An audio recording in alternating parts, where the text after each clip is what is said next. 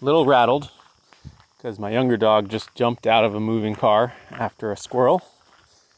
Thankfully, the truck was only moving about two miles an hour, but still startling as hell. I've been reading this excellent book called The Comfort Crisis by Michael Easter, which is about all of the ways that we have made ourselves comfortable in the modern world that are actually detrimental to our health, both mental and physical. And it's gotten me thinking a lot about the discomforts that I embrace in my life and about discomfort in general. And I thought I'd talk about it today a little bit. The first thing that occurred to me is that there are certainly discomforts that are important to pay attention to and that are that I use this phrase a lot, but that are canaries in the coal mine. So, for instance, today I have uh, an achy ear that at first I thought was an earache and also a slight weird headache on one side of my head. but that I'm realizing is because I tried using a different um, set of headphones yesterday and they were a little too tight and they pressed on my ears a little funny. I have a very big head, so I struggle to find headphones that fit me. And this one, I realized halfway through putting a, a hot pack on my ear that it wasn't an earache, that I had done nothing that would give me an ear infection recently, swimming or anything like that, and that almost certainly this is what it was, was that yesterday I felt a little discomfort wearing these headphones, but I thought, eh, you know, it'll be fine. But this morning, this level of discomfort is telling me, oh yeah, don't do that again. That's stupid. There's the discomfort of feeling shitty because you aren't drinking enough water, or feeling disoriented because you're out in the sun too long. And these are important signs to recognize and take note of and, and act on. But then there's all the discomforts that if done mindfully, are, are actually healthy for us. So, yesterday I got back on the horse of running, which I hadn't done much of except for some little calisthenic dog walks where we did some sprinting and jogging with the girls. And I didn't run the entire time. I did sort of interval training of some sprinting, some running, some weird running, various things uh, just trying to get into the, the pleasure of it again. But it was 88 degrees out and humid, and I had sheets of sweat running down me, and it was uncomfortable. But it was the right sort of uncomfortable. It wasn't a part of my body telling me that it was injured. It was almost, it was mental. And there's something that Mike Easter talks about. I'm not sure who, I can't remember who he's citing for this, but basically, we're coming to recognize more and more that our limits are mental and not physical in many instances. And when we are trying to lift something heavy or move something heavy, it's often not that all of our muscle fibers are firing at any given time. They're almost never doing that. We're, we're recruiting a fraction of our muscles of the actual muscle fibers to when we try and exert ourselves. But there is a there's a mental the sort of limit that we place on ourselves is a how to describe I think he described it as an emotional state. That emotionally we decide that we've reached our limit. And therefore we've reached our limit. And this is part of what training does is it helps you incrementally increase what you think your limit is. And whether that is because you've actually gotten stronger or if it's largely uh, you know better sort of in the moment firing of your muscles or if it's that your emotional state has mm, the, the story you tell yourself about what you're capable of has changed. I'm sure it's all three of those things. So I started maybe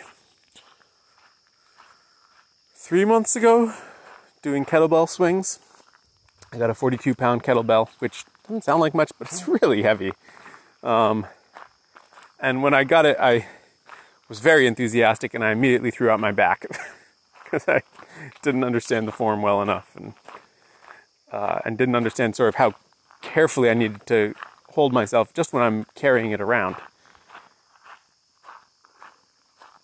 And then once my back healed in a couple weeks, uh, I found that I could barely do 20. And this morning I did 50. Now, I'm sure I'm a little stronger. Been doing a certain set of core exercises and kettlebell swings a couple times a week for the last couple months, so I'm definitely stronger. But I've been deliberately walking myself up and a big part of increasing the increment that you think is you're going to be your limit is that you're not increasing it so much that you think it's impossible. So I thought I was going to do 45 today. I thought because I'd gone up to from 35 to 40 last week.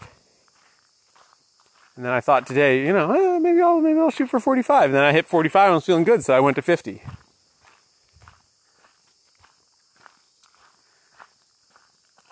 So, almost certainly an example of the mental component of this.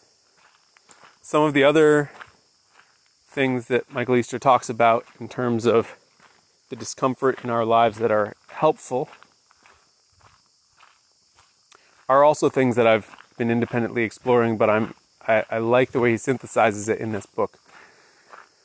One that I'm reading about right now is essentially carrying heavy weights in the military community. This is called rucking, but you could just call it having a heavy backpack. Um, throughout my childhood, I carried heavy backpacks. I walked to and from school mile with you know all the textbooks that that entailed, and I grew up in a family that backpacked quite a bit. So putting on a 50, 60 pound pack and hiking all day didn't seem like that big a deal to me. And when I started walking to pick the girls up from school last year, I started bring I I finally bought myself a big enough backpack to carry all the sort of extra gear if I'm the one carrying gear for the family.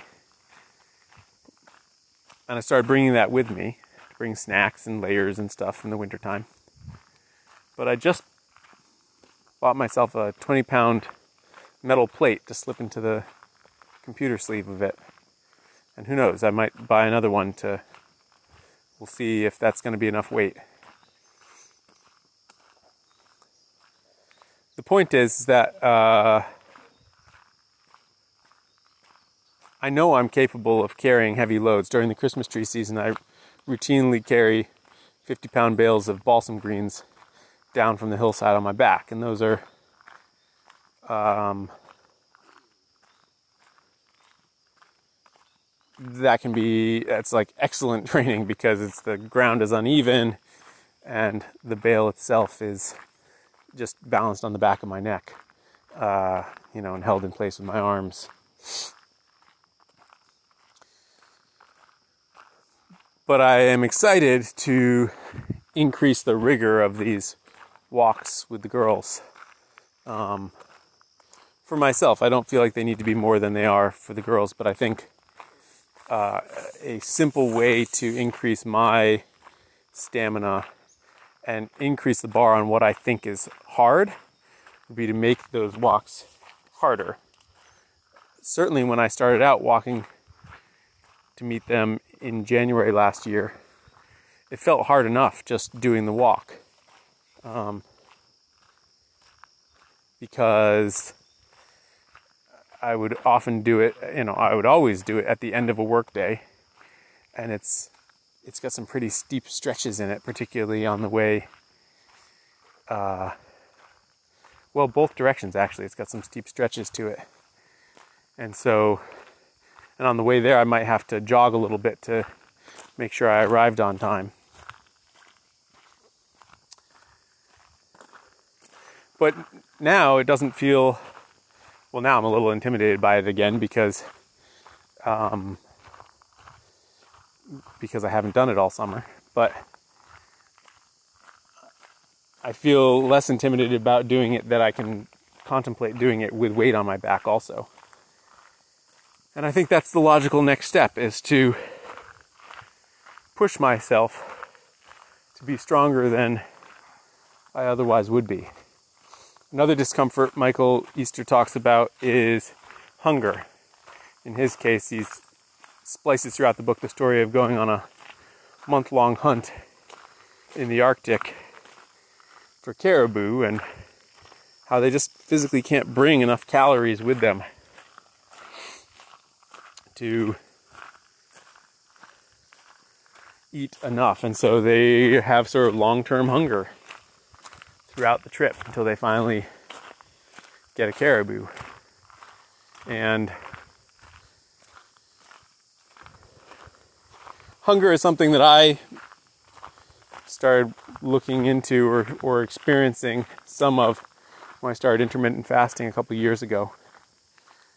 And I stopped intermittent fasting for the summer because it I realized that the girls when they were home with me and not on school schedule were waiting to eat breakfast until I ate breakfast and, that, and then that threw them off because I wasn't around giving them enough cues of like let's eat.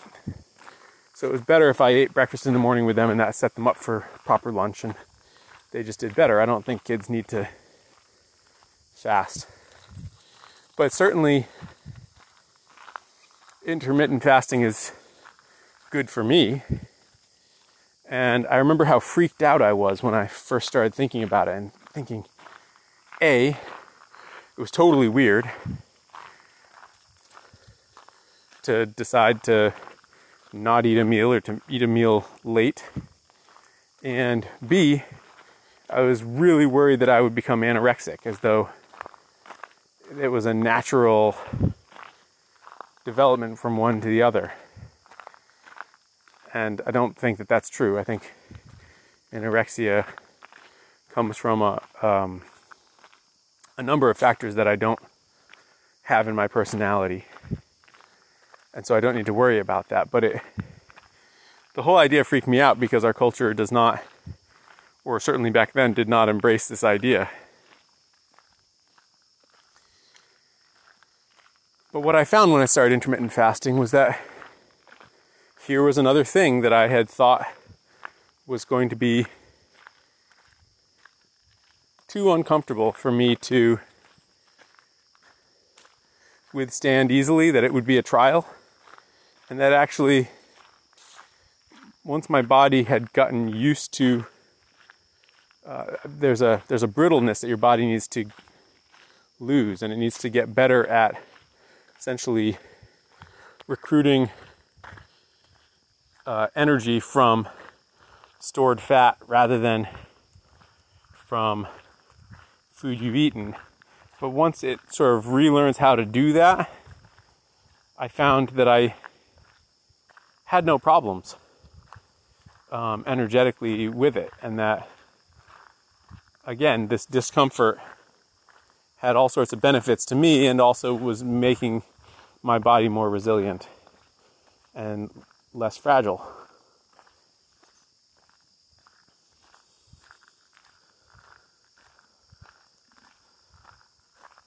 So, I'm trying to think if there's one more that he talks about.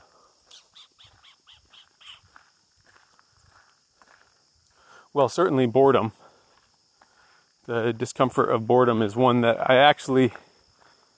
Oh, yeah, there's two more. One is boredom, and that I don't do enough with.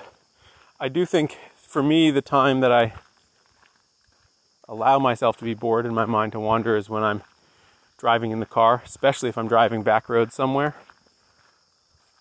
I will tend not to listen to something and just let my mind wander. But during the workday, I definitely listen to podcasts. Um, and to some extent, I think that's fine. I think I want my mind to remain engaged, but especially because I'm working by myself. But there is something that you get from just being in the moment without anything in your ears. And when I do get that, I'm always surprised at what a what a flow state I can get into. But I do think that I can get into that, but then sometimes I do end the day feeling like, well, what did I think about today? And sometimes I didn't think about much besides the work I was doing. And so, depending on the work I'm doing and how much that has me thinking, um, sometimes it's good for me to have a podcast to rock out to. But boredom is definitely something I'll need to explore more. And then the final thing he talked about, or the thing that I, the final thing I want to talk about that he talks about in the book, which again is the comfort crisis. I would highly recommend it. Is getting down on the floor, which is something that I've been doing more mindfully um, since reading the alignment, the alignment, what is it? The Align Method by Aaron Alexander, which was one of the the other books in the book club early this year. I think it was February or March. Was the book for February or March? And basically, the idea is that it's so much better for your body to be in a bunch of different postures than just sitting on the couch. And I just went through a string of days where I was sitting on the couch pretty much still because I was dealing with all the labels and stuffing envelopes for the magazine and writing addresses and I can tell you my back and my butt were uh, sore in ways that they usually are not because often I'm standing up for much of the day and moving around. And it's a good reminder that um, couches and other cushioned furniture just encourages us to sit still in a way that is not super helpful for our bodies. So last night I